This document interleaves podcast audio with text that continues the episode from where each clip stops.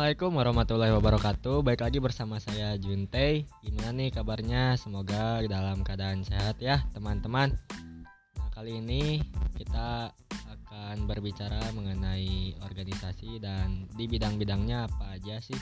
Dan tamu kita kali ini adalah Leon dan juga Citel dan Lagis. Nah, untuk pertama-tama kenalan dulu nih Akang Teteh. Halo wargi Mapiksa, Eh, perkenalkan nama saya Fitrilia Dia Ayu Erlina, Eh, nama lapangan Leon. Jabatannya teh apa di Mapiksa teh? Di Mapiksa saya sebagai eh, bendahara, Oh siap bendahara anu sok ngatur duitnya. iya yang suka nagihan. Siap atuh. Sekarang ini narasumber yang kedua Citel gimana? Gimana apanya nih? Perkenalan atuh. Ya, eh, nama saya Fitria Septel Kamulya. Eh, nama panggilannya bisa dipanggil Teh Citel. Iya jabatannya naon jabatan? Saya di sini sebagai sekretaris, Kang. Oh, siap sekarang. Oke ini satu lagi ya narasumbernya dengan siapa A? Perkenalkan nama saya Ilan Nirgian Sahnapandi dengan nama Rimba Lagis. Ayo jabatannya naon A? Di sini menjabat sebagai logistik. A. Oh, siap atuh logistik. Ini maaf ya teman-teman kita bahasanya campur Sunda Indo ya gak apa-apa. Oke jadi pembicaraan kita kali ini mengenai bidang-bidang yang ada di Mapiksa. Jadi di Mapiksa tuh ada beberapa bidang. Yang pertama itu Dewan Penasehat, terus ada Ketua Umum, terus ada Badan Diklat, terus ada Sekretaris, Bendahara, Media Publikasi, Logistik, Humas, dan Kadip GH dan Keping serta yang terakhir itu Litbang. Nah, ini nggak dijelasin semua, cuma kita akan bahas dari mulai sekretaris, terus bendahara dan juga logistik. Yang pertama itu dari sekretaris. Jadi di sekretaris teh ngapain aja sih teh? Eh, tentunya banyak ya, apalagi sekretaris gitu. Yang pertama kegiatannya ada mengenai surat menyurat gitu ya. Mungkin eh, kalian semua juga udah nggak asing gitu mengenai surat menyurat. Karena kan di instansi mana pun atau bahkan kantor-kantor sekalipun dan eh, organisasi tentunya eh, selalu berhubungan dengan administrasi terutama surat menyurat. Nah, terus ada lagi nih Kang yaitu eh, apa kearsipan. Jadi kita tuh di sini mengarsip surat masuk dan keluar gitu. Baik itu dari lembaga ataupun dari instansi luar ataupun dari para reng-rengan PA kayak gitu. Nah, jadi bi- buat biar terorganisir si surat itu tuh kita simpan dengan rapi gitu di filenya. Jadi kalau ada pencarian surat lagi nggak susah tuh kita mencarinya. Nah surat juga surat itu juga sih fungsinya itu sebagai bukti tertulis gitu. Apabila ada kegiatan ataupun hal yang urgent gitu ya, yang harus ada buktinya, kita nggak susah gitu me- untuk mencari buktinya. Kita langsung cari aja gitu surat di eh, my filenya. Nah selanjutnya ada juga nih eh, pembuatan laporan kayak proposal sama laporan pertanggungjawaban. Nah kayak proposal tuh apaan sih?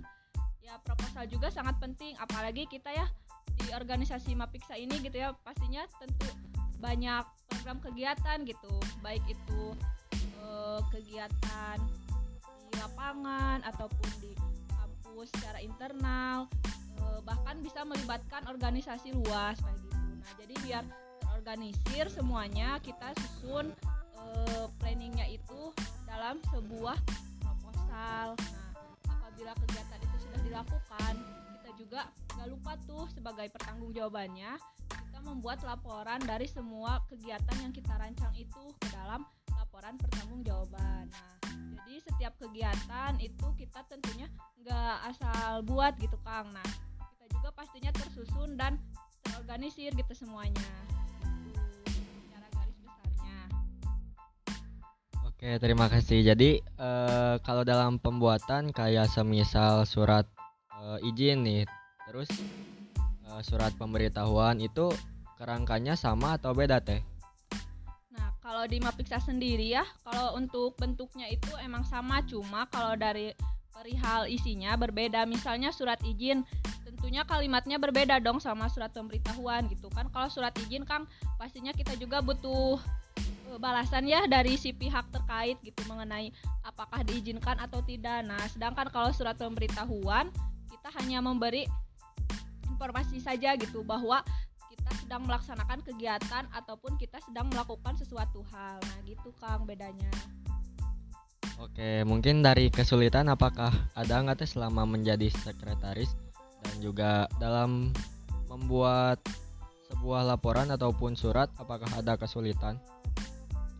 Tentunya sih kalau kesulitan ya pastinya ada gitu di setiap perbuatan gitu ya.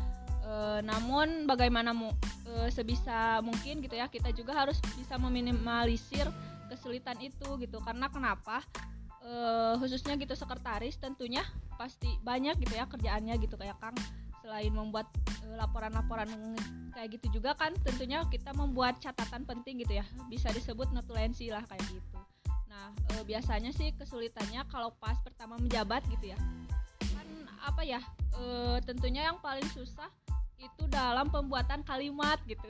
Soalnya kan kita menggunakan bahasa yang formal gitu ya jadi harus baku gitu kalimatnya. Sedangkan kita di sini kan e, gak bisa terlalu terpaku gitu ya dalam bahasa itu. Namun seiring berjalan waktu gitu ya e, sesuai apa mencari solusi gitu kita e, apa tanya-tanya ke senior ataupun mencari informasi di Google ataupun dari siapa aja gitu mengenai masukan dalam pembuatan surat yang benar gitu. Alhamdulillah kalau untuk e, kesulitan itu sudah ter apa? Ter terorganisir. Nah kalau untuk laporan kayak proposal sama laporan pertanggungjawaban tentunya hal yang mungkin bisa dibilang apa ya bukan kesulitan sih cuma paling eh, hambatannya gitu ya. Jadi eh, misalnya dari sekretaris pengen cepet-cepet selesai nih sedangkan kan proposal sama laporan pertanggungjawab kan melibatkan banyak bidang gitu ya kang. Jadi gak semuanya bidang dikerjain sama sekretaris gitu. Jadi kan sekretaris juga yang harus apa menagih data-data dari setiap bidang. Nah itu mungkin hambatannya. Jadi kita tuh harus apa ya e, komunikasinya sama koordinasinya harus efektif gitu kayak sama bendahara. Nah apabila misalnya dalam bendaharanya telat gitu ya e, kirim laporannya ke kita tentunya bakal menghambat pekerjaan sekretaris gitu Lanjut ayo nama. Lanjut ke bendahara. Gimana nih Teteh bendahara? Penjelasannya mengenai tugas bendahara itu apa aja. Ya kayak sharing-sharing lah santai biar si pendengar juga sele sekurang-kurangnya bisa tahu bendahara itu ngapain aja. Oke, baik Kang. Jadi eh, bendahara tuh ya eh, pastilah di organisasi juga pasti ada bendahara gitu. Bendahara di sini tuh eh, yang mengatur uang masuk sama uang keluar. Nah, untuk di sini kalau uang pemasukan itu biasanya ada dari uang kas, ada danus juga. Nah, di sini waktu itu kita danusnya ada botol tumbler sama kaos dan sekarang juga lagi menjalankan danus eh, pengumpulan botol bek- bekas. Itu Kang. Eh, selain danusan teh itu ada apa lagi kalau bendahara kalau boleh tahu?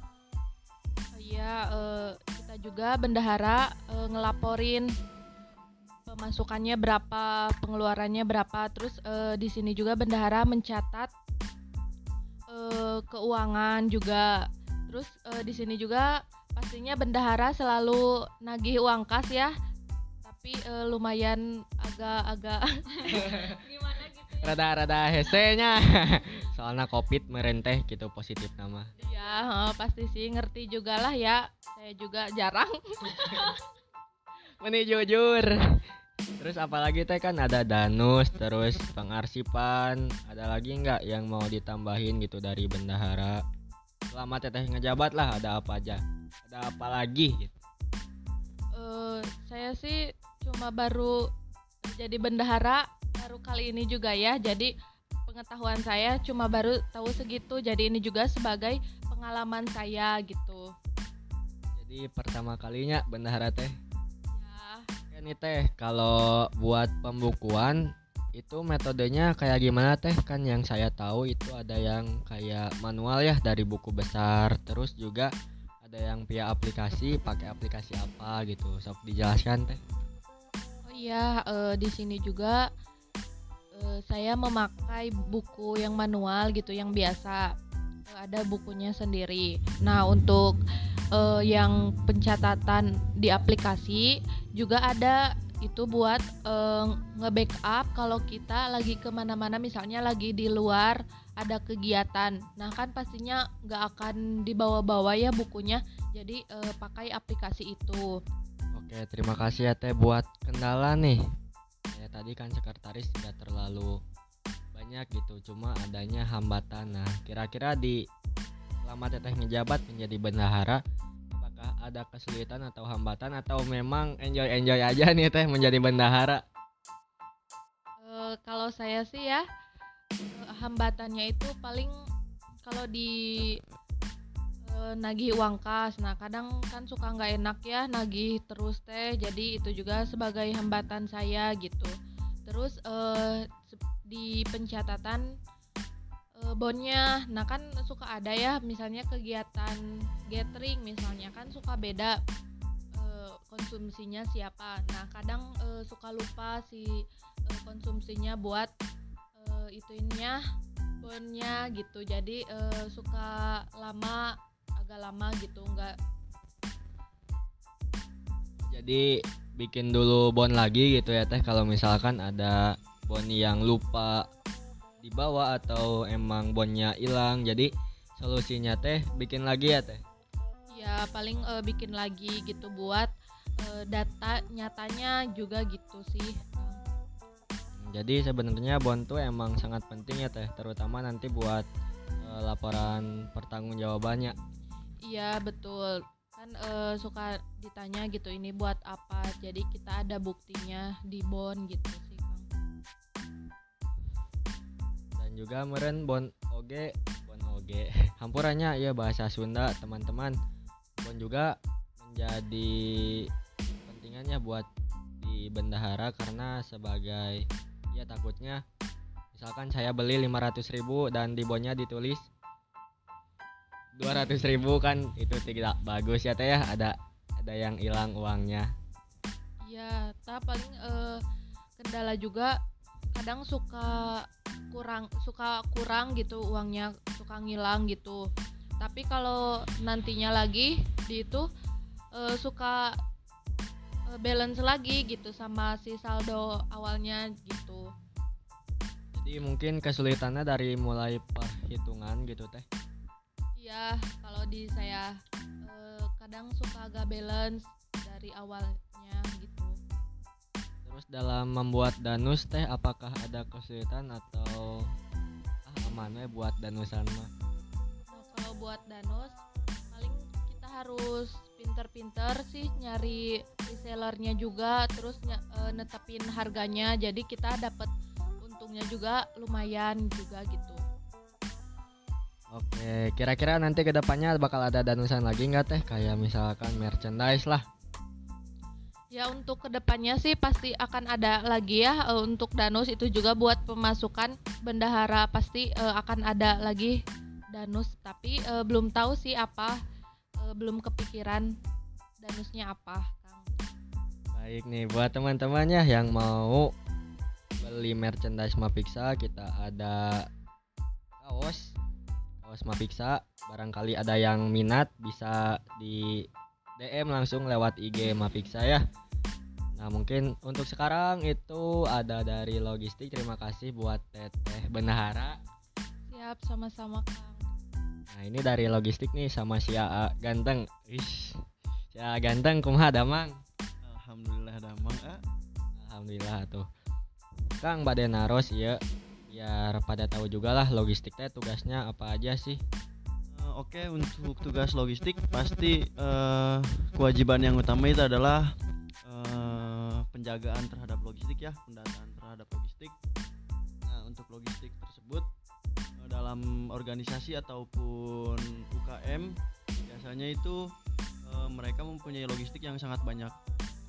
Eh, kecua- eh, kecuali ya hanya komunitas yang mengandalkan sewa sewanya. Ya paling kalau untuk komunitas mereka mengandalkan sewa sih. Nah untuk logistik di Mapiksa ini eh, biasanya itu mengerjakan sebuah pendataan setiap bulannya. Terus juga ada juga eh, pengadaan alat. Nah untuk pengadaan alat ini biasanya kita mengadakan alat yang memang sangat urgent di organisasi ini di Mapiksa ini kemudian ada juga seperti manual book. Nah, dalam manual book ini kita membuat manual book itu eh, seperti tata cara merawat logistik dan mencuci logistik ya, pokoknya tentang perawatan lah ya. Nah, logistik juga eh, setiap bulannya itu pasti ada perawatan dan pengecekan. Biasanya kita Mbak, perawatan dan pengecekan itu di awal bulan dan juga setelah kegiatan biasanya ya. Oke Kang, terima kasih. Tadi kan dijelasin bagai eh, logistik tuh ada yang pertama manual book, terus juga ada pengecekan setiap bulan dan juga perawatan. Nah, gimana sih cara perawatan dari mulai webbing, terus juga playsheet dan juga yang paling apa sih namanya teh? Yang paling sensitif gitu dari perbesian. Nah, Kang ya Nah itu gimana sih cara merawatnya biar si logistik tersebut masih bisa dipakai dan aman lah buat dipakai di outdoor. Oke, untuk perawatan ya, kalau flysheet sebisa mungkin kita mencuci itu jangan pakai sabun deterjen ya. Soalnya dalam flysheet kan ada eh, si bahan lilin ya. Itu biar biar nggak luntur si bahan lilin dan biar nantinya tidak tembus ke dalam flysheet itu jangan menggunakan jangan sampai menggunakan sabun deterjen.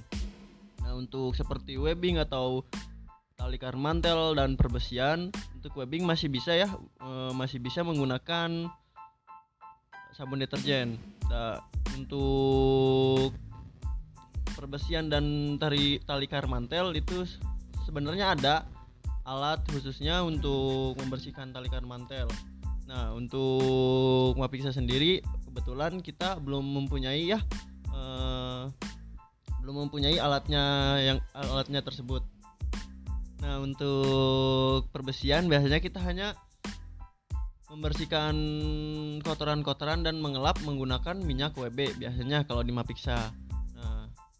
Kenapa minyak WB dikarenakan eh, supaya nantinya tidak berkarat kepada si perbesian tersebut. Untuk karmantel biasanya kalau di Mapiksa kita menggunakan dengan cara menggosoknya menggunakan tali webbing. Nah di- dengan tali webbing itu digosok-gosok itu yaitu diperat lah dengan sistem perat jadi eh, untuk mengeluarkan kotoran dalam tali karmantel itu biasanya kita menggunakan tali webbing membersihkannya. Oke, jadi buat perbesian itu pakai minyak WB ya Kang ya. Kalau dari webbing itu biasa pakai deterjen juga udah bisa ya Kang, nggak apa-apa. Kalau karmantel itu nggak bisa pakai deterjen biasa tapi ada deterjen khususnya ya Kang. Juga sikatnya juga ada yang khusus nggak pakai sikat buat nyuci baju. Terus dari flysheet itu kan emang nggak boleh kena sinar matahari Kang betul? Ya betul. Jadi untuk flysheet sebenarnya un- untuk menjemur ya, untuk menjemur flysheet sendiri itu kalau di Mapiksa kita tidak eh, tidak menggunakan sinar matahari, tetapi kita diangin-anginkan. Jadi eh, menjemurnya itu di dalam ruangan saja. Ini sedikit informasi juga ya buat teman-teman gimana sih jadi logistik terus juga bagaimana cara pengecekannya mulai dari webbing terus juga perbesian karmantel dan juga flysheet dan alat lain-lain gitu nah sekarang saya mau tanya Kang kalau misalkan eh, kan biasanya suka dipinjam-pinjam ya Kang karena kan emang dulur lah sesama mapala lain juga Nah, biar si alat kita enggak ketukar gimana sih? Gimana sih Kang? Cara gimana sih Kang cara ngatasinnya biar alat kita tetap gitu dan tidak tertukar? Nah, untuk biasanya ya peminjaman alat. Nah, dalam peminjaman alat alat Mapiksa tersebut kita sudah tandai ya eh, semua alat Mapiksa dengan ya kode-kode di Mapiksa sendiri Eh, kode-kode yang saya buat eh, untuk penandaan di logistik tersebut dan juga setiap peminjaman pasti kita ada pembukuan ya nah di dalam peminjaman itu ada surat peminjaman juga nah di surat peminjaman pun kita sudah cantumkan kode-kode tersebut jadi eh, bila mana nantinya ada yang tertukar bisa kita cek kembali dan bisa kita hubungi kembali kepada peminjam Selain dari kode-kode itu kan kode dari besinya ya Kang, kan emang sudah ada. Nah, selain dari kode besi itu ada lagi nggak cara yang Akang buat biar si alat nggak ketukar gitu? Nah untuk yang lainnya yang selain besi juga eh, saya itu membuat kode juga seperti eh, di webbing ataupun di flysheet ataupun di matras itu saya sebagai bidang logistiknya sudah membuat kode-kode tersebut. Nah seperti contohnya eh, kodenya itu misalkan M1.20 gitu. Nah, itu Kang kalau M-nya buat apa, satu buat apa dan 20 itu apa Kang? Nah, untuk keterangan tersebut ya di M-nya itu ya, yaitu Mapiksa ya tentunya. Nah, untuk titik satunya itu itu si kode barangnya ataukah itu flysheet atau eh, matras. Nah, untuk satu itu di webbing. Dan untuk 20 itu it- yaitu webbing ke 20. Oke, jadi emang terstrukturnya Kangnya jadi eh, si nomornya juga khusus ya. Misalkan satu buat webbing, terus dua buat karmantel, terus tiga buat matras. Seperti itulah contoh kecilnya ya eh, tentang pengko- pengkodean alat. Nah, ada lagi mungkin dalam yang lainnya yang memang eh, alat-alat sekretariat. Nah, saya juga sebagai logistik tidak hanya de- dengan ti- tidak hanya dengan mendata alat-alat eh, alat-alat pencinta alam. Logistik saya juga ini mendata juga alat-alat sekretariat. Nah, untuk alat sekretariat kita eh, di sini tidak menggunakan kode ya, soalnya eh, alat sekretariat hanya dipakai di sekretariat dan tidak akan ada yang meminjam lah Eh, seperti itu. Oke Kang, terima kasih nih. Kan tadi sudah berbicara mengenai logistik apa aja, sama kayak sekretaris, juga bendahara. Nah kira-kira ada kendala nggak juga hambatan yang akan dapetin gitu selama menjadi logistik? Kalau kendala dan hambatan pasti ada ya setiap bidangnya. Nah, kebetulan dalam logistik ini kendala itu biasanya di pendataan. Kadang di ketika pendataan di awal bulan itu eh, ada aja alat yang tidak terdata ataupun yang ketinggalan. Nah, tetapi di pendataan kedua itu ada lagi. Nah, itu biasanya itu dengan eh, dalam si logistik itu lagi dipinjam oleh anggota ataupun dipinjam oleh luar dan juga eh, paling kendala dari logistik ya di pencatatan ketika eh, saya logistik sebagai logistik ini ketika saya sedang tidak di di Bandung. Soalnya kan saya juga eh, pulang pergi gitu ya ke rumah. Jadi ketika pendataan tuh paling ada ngaret-ngaretnya dikit ya kendalanya paling itu. Dan kendala terbesar sih eh, ketika alat yang hilang itu. Eh, untuk sampai sekarang alhamdulillah kendala alat yang hilang itu tidak ada ya. Hanya ada alat-alat yang memang sudah tidak layak pakai ataupun rusak gitu Oke, terima kasih Kang ya. Semoga eh, dapat bermanfaat ya buat kita semua. Ilmu-ilmunya bisa dimanfaatkan dengan baik dan bisa berguna buat rekan-rekan sekalian. Mau nanya lagi nih buat peminjaman-peminjaman kayak gitu gimana Kang? Eh, maksudnya peminjaman-peminjaman bagaimana ya Kayak misalkan ada yang minjam nih, apakah langsung dikasih atau emang ditahan dulu? Nah, untuk peminjaman ke Mapiksa ini ya, ketika memang kita free ataupun tidak ada kegiatan di tanggal peminjaman tersebut, eh, pasti kita eh, keluarkan. Dan kita juga melihat dari si peminjaman dari si peminjam tersebut apakah si peminjam tersebut memang eh, ter- kelihatannya bertanggung jawab atas alat yang dipinjamnya atau tidak? Eh, dikarenakan pasti ada aja ya eh, dari si peminjam tersebut. Kadang ketika peminjaman alat mereka meminjam dan dikembalikan lagi dengan tidak dicuci ataupun tidak bersih. Kadang itu ada aja di dalam peminjaman logistik tersebut. Eh, dan juga eh, pastinya kalau misalkan kita si peminjam itu ya klop lah sama Mapiksa gitu ya. Pasti kita langsung keluarkan dan memang kalau misalkan dekat den- dengan Mapiksa pasti kita langsung keluarkan karena kita memakai di pencinta alam itu memakai asas kekeluargaan ya Kang ya. Jadi eh, kita pasti eh, mengeluarkan lah gitu. Dulur lahnya jadi aman lah ajang dulur mah Nah kira-kira bakal ada yang mau disampaikan lagi nggak mulai dari sekretaris, bendahara dan juga logistik nih. Yang pertama Kang ada lagi nggak yang mau disampaikan buat ke para pendengar podcast Mapiksa ini? untuk sampai eh, pesan dari saya mungkin ya eh, sebagai logistik untuk siapa saja yang nantinya ingin menjadi logistik eh, ya eh, tetap semangat lah soalnya jadi logistik itu memang sebenarnya tidak mudah dan tidak susah juga jadi dalam logistik itu kadang ya yang capeknya itu ketika alat sudah tidak ada ataupun hilang itu bakal kepikiran sih tetap semangat lah jaga mental gitu Oke terima kasih Kang. Nih kemudian dari Teteh Citel sebagai sekretaris ada pesan atau kesan yang mau disampaikan kepada para pendengar setia podcast Mapiksa ini? Eh, tentunya banyak sekali ya Kang. Apalagi gitu ya sekretaris gitu. Menurut pengalaman saya gi- juga gitu.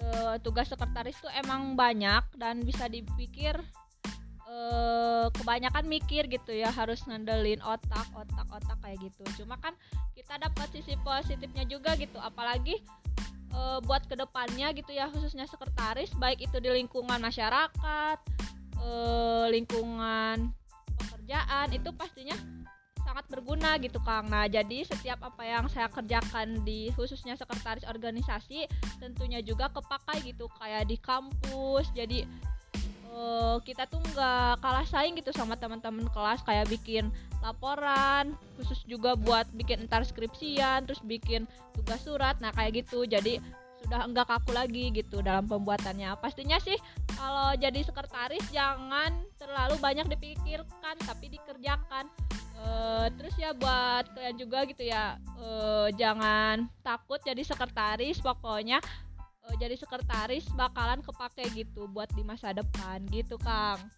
Oke terima kasih buat Teteh Citel sebagai sekretaris.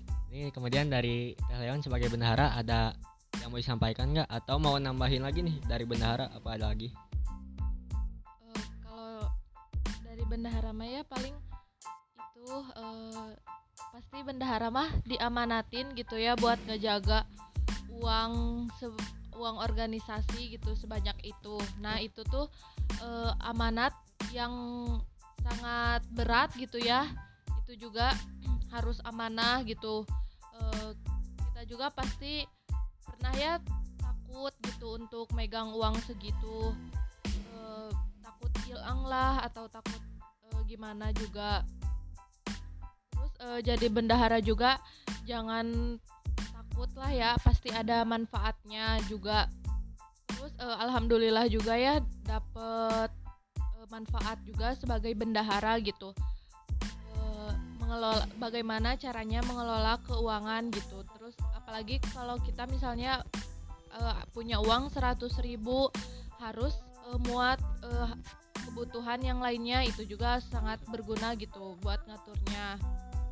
Eh, ya mungkin segitu aja dari bendahara mah barangkali eh, ada yang mau sharing-sharing gitu eh, main ke sekre saya juga pengen eh, lebih dalam lagi pengetahuan tentang bendahara.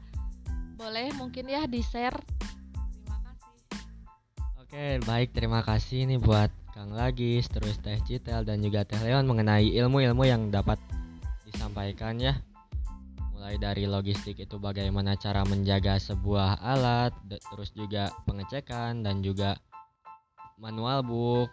Ya semoga bisa bermanfaat lah buat teman-teman terus jadi sekretaris tadi kayak surat menyurat, proposal dan lain-lain dan itu juga eh, bermanfaat gitu bagi kehidupan kita nanti di masa kelak.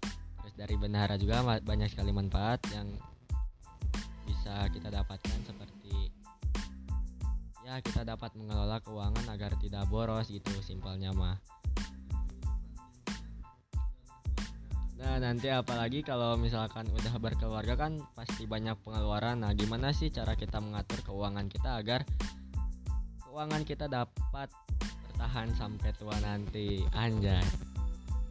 Oke terima kasih kepada semua narasumber yang sudah berkenan untuk hadir.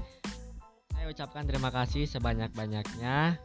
Kita cukupkan sampai di sini barangkali. Kalau ada yang mau ingin ditanyakan atau memang kita sharing-sharing lah kita main aja ke sekre gitu. Sekre lihat Mapiksa itu buka 24 jam. Buka 24 jam dan ada orang gitu di sekrenya. Ya nanti kalau misalkan ada yang mau main bisa chat dulu ke Humas Humas Mapiksa terima kasih buat semuanya. Terima kasih juga buat pendengar setia Mapiksa ini saya cukupkan. Wassalamualaikum warahmatullahi wabarakatuh. wabarakatuh.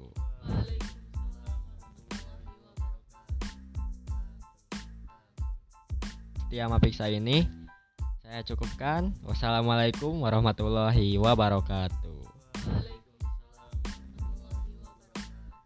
Warahmatullahi wabarakatuh.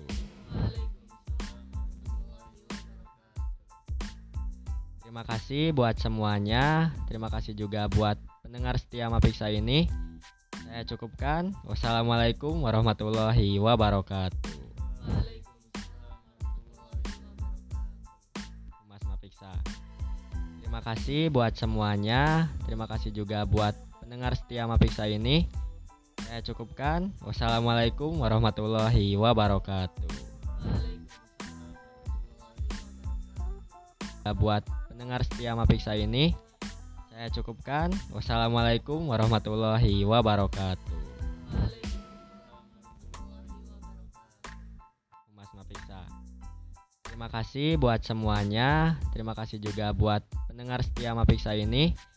Saya cukupkan. Wassalamualaikum warahmatullahi wabarakatuh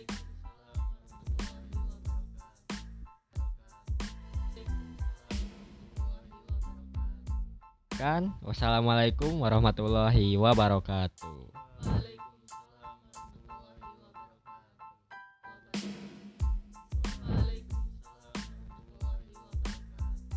Periksa ini saya cukupkan. Wassalamualaikum warahmatullahi wabarakatuh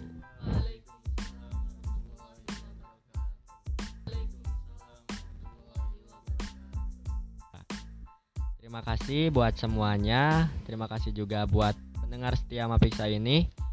Saya cukupkan. Wassalamualaikum warahmatullahi wabarakatuh. Saya cukupkan. Wassalamualaikum warahmatullahi wabarakatuh.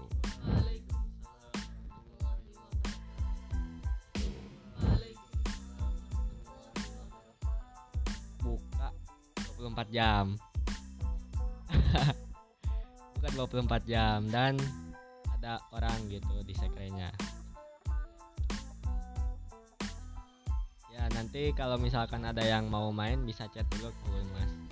Mapiksa terima kasih buat semuanya. Terima kasih juga buat pendengar setia Mapiksa ini. Saya cukupkan. Wassalamualaikum warahmatullahi wabarakatuh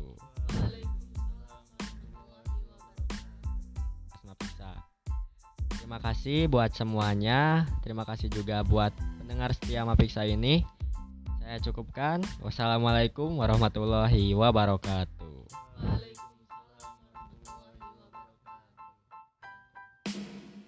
Ya nanti kalau misalkan ada yang mau main bisa chat dulu ke Mas Mas Mapiksa.